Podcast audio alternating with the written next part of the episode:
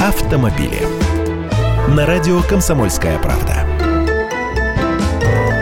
Здравствуйте! Мало кто помнит, что уже почти два года назад сделали обязательным ношение световозвращающих элементов для пешеходов, которые в темное время суток за городом ходят по дорогам. Это касается дачных мест, сезон уже начинается. За нарушение этого правила могут выписать предупреждение или штраф 500 рублей.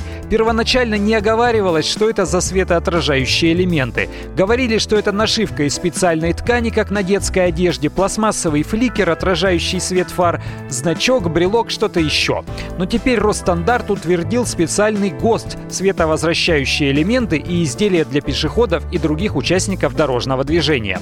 Он распространяется на световозвращающие изделия в виде подвесок, повязок, манжет, браслетов, значков, брелоков, шевронов и других аналогичных изделий и действует в отношении световозвращающих элементов одежды для взрослых, головных уборов, обуви и т.д. и т.п. Занудство сплошное, но я вам для полного понимания. Потому что в ГОСТе обозначены минимальные значения коэффициента световозвращения, чтобы было видно человека на дороге. А еще прописаны условия по устойчивости световозвращающих элементов к холоду или дождю.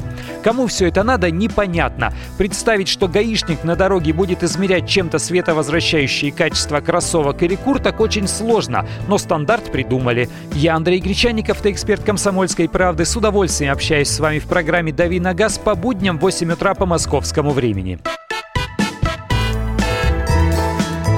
Автомобили.